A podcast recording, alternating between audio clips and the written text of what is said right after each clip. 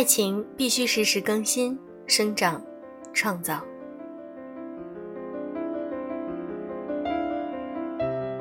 用声音触碰心灵，各位好，我是小飞鱼。你有没有默默的喜欢过一个人？不知道他是否知道，但是自己的心里总是装着他。今天我想和大家分享一篇文章，我在朋友圈偷偷爱过你。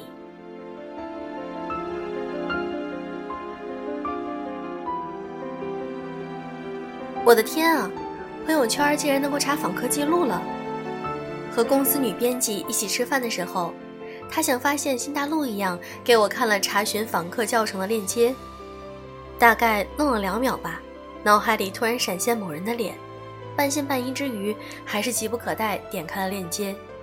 先是输入受访者微信号，接着输入访问人的微信号。短短的三十秒时间内。内心像是经历了一场骇人的海啸，一颗心悬在嗓子眼儿。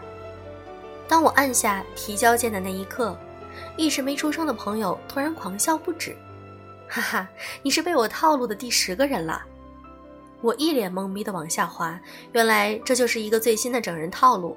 最底下赫然飘着一张嘲笑我的表情包，你被套路了，你搜的那个人是你心里的他吧？我看着那张滑稽的表情包，被戳中的心事就这样被赤裸裸的揭穿了，没办法否认。这个链接简直就是试金石啊！但凡你喜欢的人在朋友圈里，你一定会对这个新功能有十二分的在意。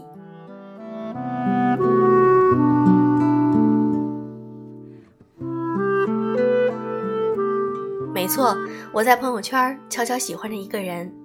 我不知道别人有没有过暗恋的经历，但是我有，我还整整暗恋了三年。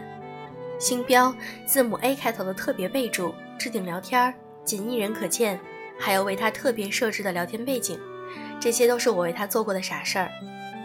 那个被我输入进去的名字，就是我暗恋三年的男生，他是我上大学时暗恋的学长，气质出众，为人谦和，是我们公认的最佳男友人选。我因为和他同系，并且一起在暑假参加了志愿者活动，有了和他成为朋友的机会。我在加他之前删光了所有的吐槽和抱怨，甚至为了引起他的注意，开始在朋友圈发一些正能量的图文动态，竭力表现自己的有趣和与众不同。当然，我为了证明自己和他冥冥中有着相同的去向，恨不得日夜翻书三百章，什么野史、趣史、风流史、话剧、电影、歌剧。但凡他感兴趣的，我费尽心思都去了解了一遍。而这所有努力的背后，不过是为了在朋友圈里发表一些自己的见解和看法，以此吸引他的注意。我浑身上下都抖擞着几句话，我超有趣的，我可有意思了，求求你看看我吧。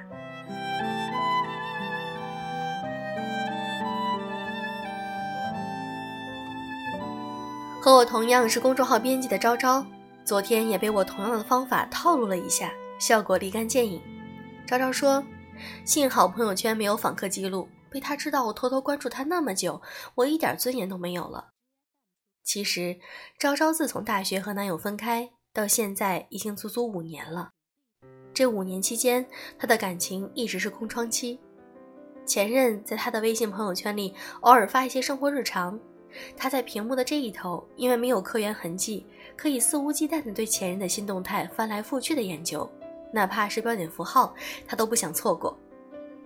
自从微信改版后，他把朋友圈设置成显示三天消息了。昭昭说这句话的时候，明显有些失落。我完全想不到，平日里荤话连篇，就连老汉推车都能够肆无忌惮说出口的女司机，竟然会为一段感情桎梏到如此地步。昭昭跟我说，他希望朋友圈永远没有访客查询这种功能。我想我明白他的意思，幸好没有访客记录，这样对方就不会知道我百转千回的情绪，也不会知道分手的这几年，我是怎么对一个回不来的人念念不忘。我爱你，但我还是想把爱你的行迹都隐藏起来，给自己留一点点自我和尊严。对了，昭昭给前男友的微信备注是：“不要再想他。”我们这一代的年轻人嘴上尺度大的不得了，就比如我，比如昭昭，尤其我们的职业还是情感号的女编辑，动不动就谈两性、谈夫妻关系，甚至是体位和姿势。可是那又怎么样呢？嘴炮归嘴炮，但我们骨子里还是个胆小的怂包。在喜欢的人面前，我们变得很低很低，低到尘埃里。林宥嘉在歌里唱：“我怀里所有温暖的空气，变成风也不敢和你相遇。”我想，像我一样在朋友圈里悄悄喜欢着一个人的朋友们，一定能懂这句歌词的含义。